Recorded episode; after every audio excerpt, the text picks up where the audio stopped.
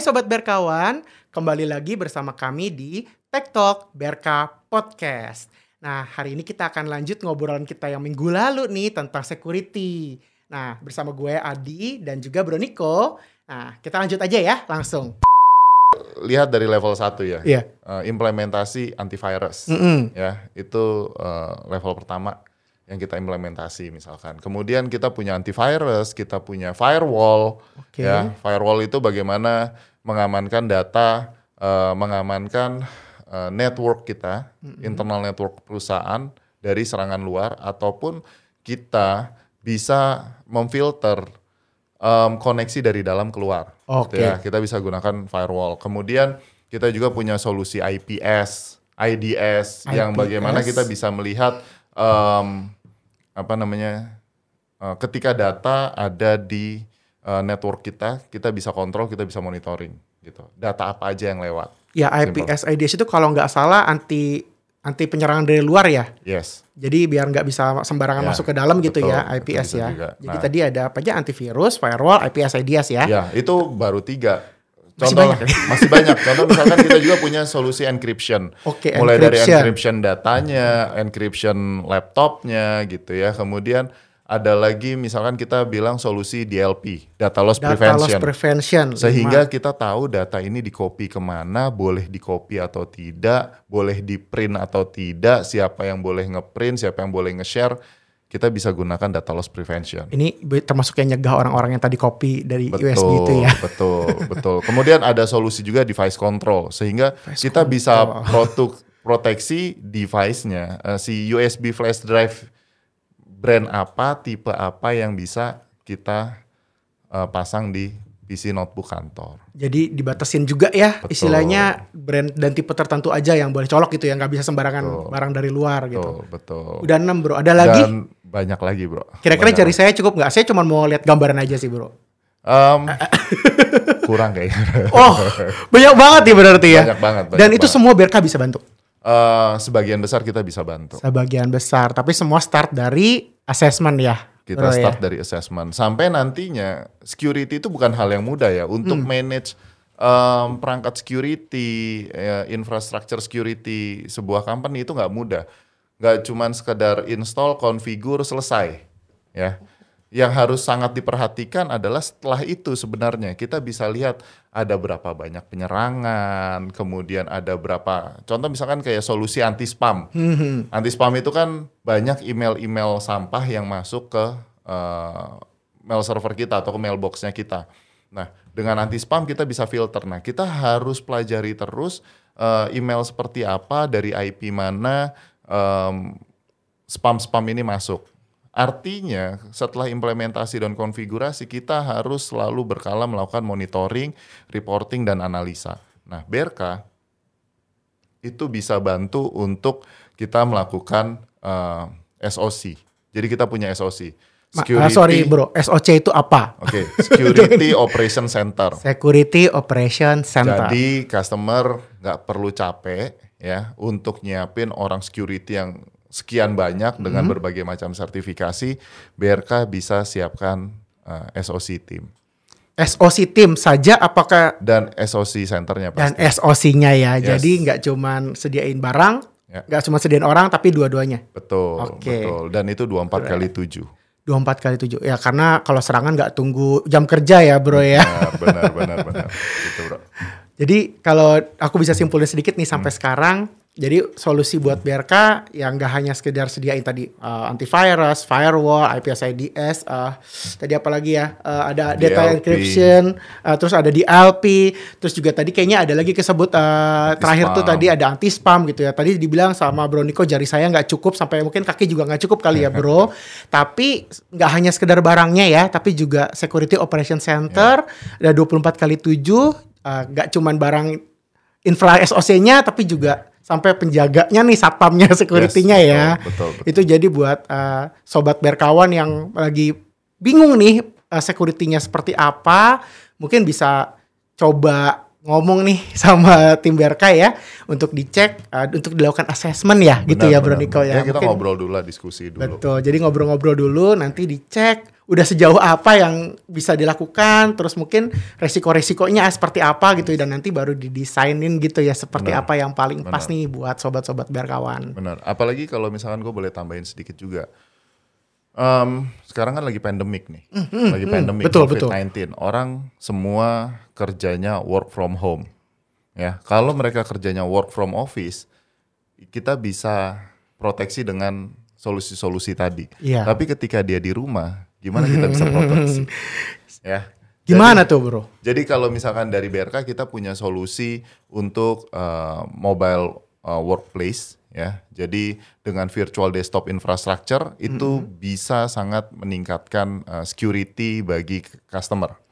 Virtual desktop Virtual desktop. infrastructure. Jadi desktopnya itu tidak langsung running di PC atau notebook yang mereka pakai di rumah, Terus tapi mereka remote ke data center kita Ke- ataupun ke cloud. ke data centernya mereka kali ya, Ya, data atau ke mereka. cloud gitu atau ke cloudnya kita Oh gitu ya, bisa ke Cloud juga ya? ada ada beberapa customer yang mereka gunakan uh, layanan virtual desktop dan itu adanya di BRK Cloud Oke, Ya. jadi ada istilahnya kerja dari rumah, tapi Ya. sebenarnya kerjaannya ya. nggak di situ ya. ya PC notebooknya semua ada di data center Eh, eh, jadi ngeremot ya, istilahnya ngeremot ada di data center gitu. Atau bisa di BRK Cloud ya. ya bisa di BRK Cloud kemudian um, ada juga kita solusi mobile device management MDM Mobile Device MDM. Management. Jadi bagaimana company itu bisa uh, memastikan ketika uh, user menggunakan aplikasi company di handphone personalnya mereka, datanya tetap aman.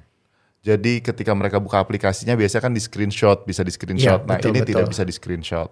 Kemudian datanya misalkan bisa di-download, itu tidak bisa di-download ke lokal. Kemudian Oke. koneksi yang digunakan adalah koneksi uh, private, bisa ada yang namanya micro VPN, jadi hanya aplikasi itu saja yang koneknya ke data center. Jadi mereka. hanya aplikasi itu aja yang Yes, boleh ke sana ya. Betul. Jadi walaupun itu handphonenya kita kan handphonenya pribadi bisa kan ya Bro Benar, Niko benar, ya, nggak harus handphone kantor kan ya. Jadi karena micro VPN itu jadi aplikasi yang untuk kerja aja yang Ya. bisa akses ke sana. Kita nggak bisa buka browser gitu ya. Benar, benar, benar. Jadi dari sisi mungkin PC-nya bisa, dari sisi mobile device-nya juga bisa. Ya. Nah itu untuk buat rekan-rekan sobat berkawan yang ini nih, yang lagi WFH nih, benar, benar, benar. itu kayak gimana ya maksudnya Bro Niko ya? Jadi kalau misalnya udah ditaruh di kantor nih, udah ditaruh di data center, terus juga mobile device udah diamanin gitu ya, terus juga dari perusahaan nih udah sediain segitu banyak gitu ya, masih bisa bocor juga itu? Em, kita yang gini, jika kita bicara security, security itu sistem security tidak bisa memastikan 100% eh, bekerja dengan baik. Hmm. Ya. Eh, yang bisa dipastikan adalah 99,999%. Oh, ya Artinya akan tetap ada kemungkinan untuk data itu bocor. Gitu. Makanya secara reguler dengan em, customer juga em, manage service ke BRK untuk security-nya, kita bisa memberikan rekomendasi-rekomendasi terb- terbaru eh, kepada customer dan juga kita bisa berikan ke mereka suggestion eh, sistem apa saja yang harus diperbarui atau di adjust lagi supaya jauh lebih eh, secure gitu ya. jauh lebih secure ya. Jadi intinya ya kan kita sering dengar nih kayaknya setiap hari tetap ada serangan baru, udah pasang segitu banyak cara, metode, beli hardware A, beli layanan B, Ya. tapi masih bisa bocor. Tapi ya kalau kita uh, istilahnya beli jasanya BRK juga gitu ya, mungkin bisa dapat rekomendasi. Uh, istilahnya mungkin better safe than sorry ya. Jadi sebisa mungkin tetap update, ke- keep up to date dengan solusi-solusi terbaru.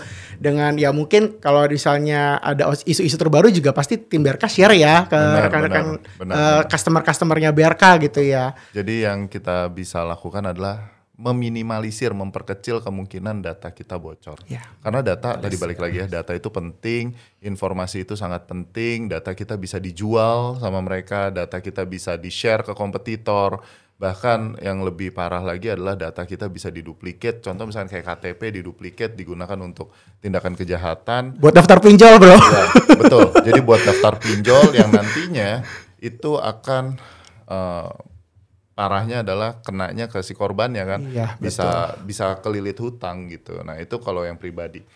Kalau yang eh, untuk enterprise itu jadi jadi persaingan bisnis yang nggak sehat juga kan. Kayak dijatuhin gitu ya sama Betul saingan bisnis Iya, ya. Benar, itu kan jadi persaingan bisnis yang nggak sehat. Jadi memang dan dan salah satunya lagi adalah kalau buat enterprise namanya bisa hancur ketika data pelanggannya bocor, data internalnya bocor gitu ya. Dokumen-dokumen rahasianya bocor itu kan menjadi menjadi namanya jadi jelek. Mencoreng ya, Yes, Bro Niko ya. betul, Kayaknya ada beberapa aplikasi yang sempat kena kayak gitu Betul, juga kan ya. betul. Itu sempat itu market share-nya pasti langsung turun. pasti langsung jatuh ya. Iya. Oke, Eh, terakhir nih Bro Niko nih. Ya. Mungkin boleh nggak share tips deh kira-kira buat sobat berkawan nih. Eh, mungkin ada dua tips ya. Mungkin buat eh, sobat berkawan yang pribadi sama yang buat enterprise nih. Kira-kira eh, apa sih eh, yang paling mudah dilakukan sekarang nih Ya. untuk bisa mencegah supaya kita entah kita jadi korban kebocoran data atau kita yang bocorin data gitu. Ya, jadi kalau buat Gimana? yang pribadi ya, yang paling penting tadi kita jaga baik-baik dengan cara tidak menggunakan mobile device kita di tempat publik, kemudian tidak menggunakan wifi publik, dan em, yang terakhir selalu lock handphone kita. Selalu lock. Ya, jadi kunci handphone kita as soon as possible. Karena kita nggak pernah tahu kapan handphone kita bisa jatuh, bisa dicuri orang. Kalau dicuri untuk dijual dan buat makannya mereka karena nggak punya duit itu masih mending. Tapi kalau data kita yang memang mereka niat untuk ambil itu yang menjadi masalah. Gitu ya. Nah, kalau buat eh, enterprise, kalau buat enterprise, tipsnya saat ini yang bisa dilakukan adalah eh, lakukan assessment secepatnya eh, untuk security dan mulai buat policy dan eh, compliance yang jelas di company terkait dengan perlindungan data. Gitu ya. Oke. itu akan sangat membantu baru setelahnya eh, kita bisa invest security yang lain gitu Waduh. solusi security yang lain Luar biasa nih sebenarnya kalau bahas security kayaknya tiga malam atau seribu malam Masih juga banyak, kayaknya nggak cukup banyak, ya bro, Bro masih Niko ya. bro. Tapi thank you banget Bro Niko karena tipsnya dan juga udah mau sharing Ya. sama eh, saya gitu sama aku dan rekan-rekan sobat berkawan nih. ya Oke mungkin eh, kita mungkin ketemu lagi kali ya Bro Niko ya. Mungkin nggak satu sesi atau ya nanti pas kita ketemu lagi lah. Ya. Eh, sekian dulu dari episode hari ini. Ya. Eh, kita akan ketemu lagi di Tech Talk Berka Podcast selanjutnya. Eh, gue Adi dan rekan Gua saya. Oke, terima kasih. bye Bye. see you See you later.